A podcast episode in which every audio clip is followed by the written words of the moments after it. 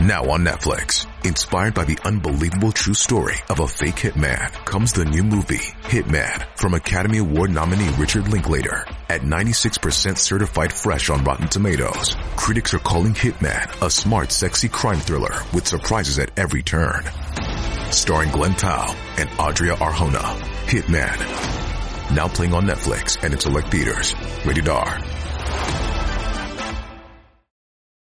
大家好，感谢大家收看今天的节目。人的一生中，不可能从呱呱坠地到百年寿终正寝都处在顺境之中。疾病是我们每个凡人永远迈不过去的一道坎儿。如何延长我们短暂的生命，使之健康长寿，是人类自古以来永恒的探讨和追求，也是众多的科学家、医学家、理论学家等千百年来研究的永恒课题。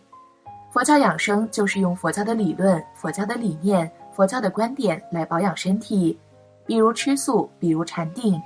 而今天，小编要来给大家介绍一种呼吸吐纳的方法。为什么是呼吸吐纳？因为它不仅能帮助我们排出体内的浊气，排出我们体内的毒素，还具有解除疲劳、清新头脑、调整经络、调整五脏偏颇等作用。养生达人们常说，每天吐纳五分钟，胜过长跑半小时。每天坚持吐纳的人，在精气神方面和体质方面都会增益良多。今天要分享的这种呼吸吐纳法，它还能增强人体气场，调节气机顺畅，强化人体免疫功能，平衡人体阴阳状态。它的名字叫丹田呼吸法。道家云：“内练之道，至简至易，为欲降心火，入水丹田耳。”其实，丹田呼吸对您来说并不陌生。相信大家曾经都有过这种经验吧，就是当你经过一片玫瑰花园时，或者接获一束玫瑰花时，有没有试着用深呼吸或深情款款的姿势去闻一下玫瑰花香呢？对了，就是这么深情一闻，您就已经做了一次标准的丹田呼吸了。丹田的位置就是俗称的下丹田区域，位于肚脐神阙穴下四指腹的气海穴与在下四指腹的关元穴之间。古书记载，丹田系位于腹中，低于脐下一寸三分左右，在脐与脊之间，与脐近及远，约三与七之比。丹田的形状不过若一气囊耳，如气不成丹田，则囊扁而不开。所以充满气的丹田区域，有似灌宝气的气柱，似车轮的内胎，可承受外力的震荡或敲击。丹田呼吸的具体方法，取站、坐、卧姿均可。上虚下实，深呼吸，鼻吸口呼，同时腹部内收，由外往内压密，臀部加紧提肛，气绕会阴穴、长强穴，循后背督脉吸气上行。此时气经命门穴、灵台穴、大椎穴，在过百会穴后，经身体前方中线，绕至面部上嘴唇的隐交穴上，结束督脉，并透过搭鹊桥动作进入任脉。吐纳是有要领的，吐纳并不等于我们平常的呼吸。吐纳即吐不纳新，不仅要吐出浊气，还要纳进清气。那么你练的呼吸吐纳方法到底正不正确呢？其实初学者刚开始练习的时候，做五十到一百下就会浑身脱力，因为这种呼吸是深缓细柔长匀，所以当丹田没有气时，就没有一丝力气让自己再继续做下一个了。可想而知，对于丹田鼓荡之气的锻炼是多么的困难。所以正常情况下的练习做到三十个左右，丹田就会发热，然后全身出汗，这就是注重练气效率的前提，也从侧面印证了为什么我们会说吐纳五分钟就相当于跑步五公里。因为就练气效率这一块，吐纳并不亚于剧烈运动，因为内在的消耗是非常大的。俗话说运动强筋骨，吐纳肺腑凉，这不是没有原因的。为什么吐纳是功法，不是健身锻炼？这是因为外练筋骨皮，内练一口气。我们注重的就是内练。通过这一呼一吸的练习，能让身体迅速进入有氧状态，增强心肺功能，消耗腹部等堆积脂肪，调节脏腑，排出体内垃圾毒素，强化神经系统等，帮助巨大。更关键一点是，明明自己已经大汗淋漓，但是脉搏与心跳却和平时一样，这就是它的神奇之处。如此这般吐故纳新，自然能培补元气，巩固生命之本。在练习中，我们先用逆式、腹式呼吸法让丹田发热，吸气时腹部缩小，停止保持五秒钟，并想着丹田有一个火球或金光在发热发光。吐气时，腹部恢复原状。同时，我们还要做到眼观鼻，鼻观心，心观丹田。它的主要用意在于气到丹田。吸气时，因为能量进入丹田，小腹自然就会突出，这才是正确的呼吸吐纳方法。因为要把空气中的元阳带入丹田，但练功初期不容易找到行气的路径，所以我们在任脉上先设点，眼观鼻，鼻观心，心观丹田。这眼鼻心丹田就是点，因为观要用心，经常用心依照顺序去观这四个点，久而久之便在任脉上串成一条线，变成气习惯通行的一条道路。科学家也发现，长期练习呼吸吐纳的人。在身体前面中线处会形成一条兴奋带，它会形成一条由上而下通往丹田的气路。这个兴奋带的电位明显高于其他部位的皮肤，其原因是这条通路上经常有气通过，附近的细胞不断充电的缘故。而且由于我们重复使用同一种神经回路，其中的细胞就会建立更多更强的联系。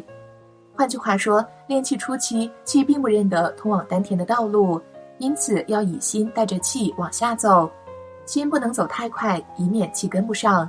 等到气熟悉路径之后，速度就可以逐渐加快，一直练到心息相依的程度之后，以平常的速度呼吸，不必再经由心的带领，气都会循着路径直接进入丹田。以道家的观点，心为阴神，阴能吸阳，因此心可以引进后天气之中的元阳进入人体。心属火，凡是心专注之处，都是火力所到之处。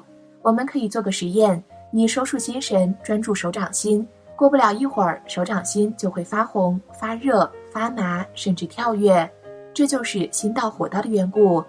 练气初期的基本原理，即在用心驱动意识能量。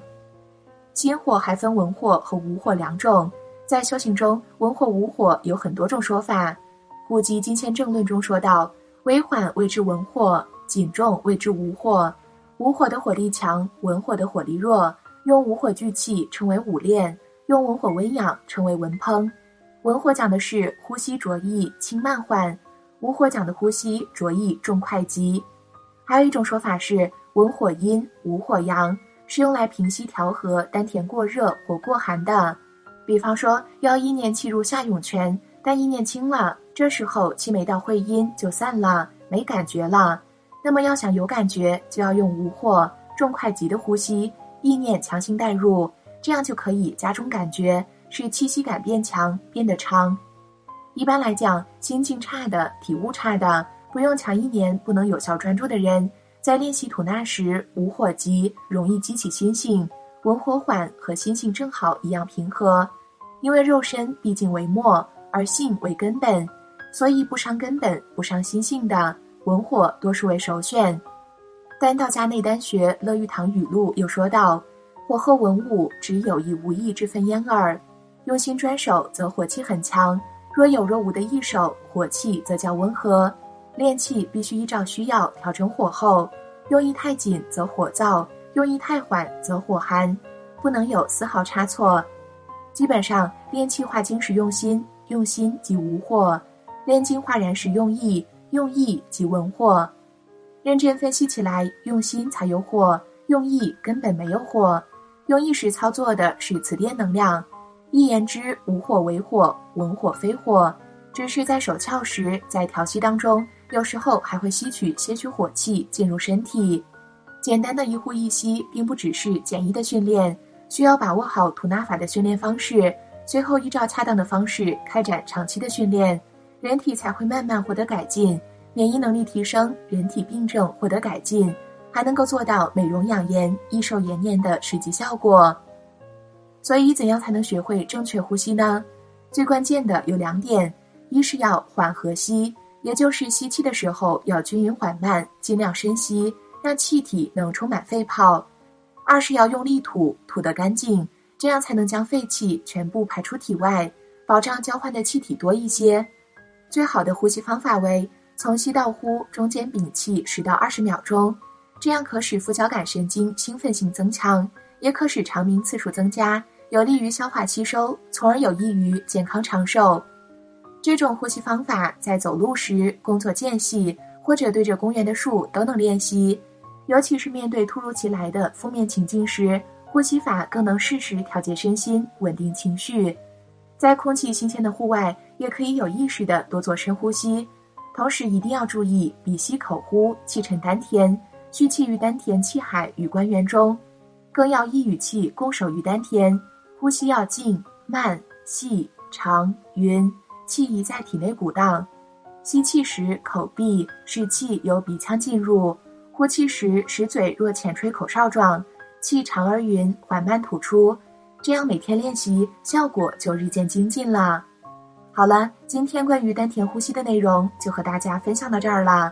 小编在往后的节目中会不定时分享养生类节目，如果您也是一位养生爱好者，可以订阅关注起来。那我们下期节目再见。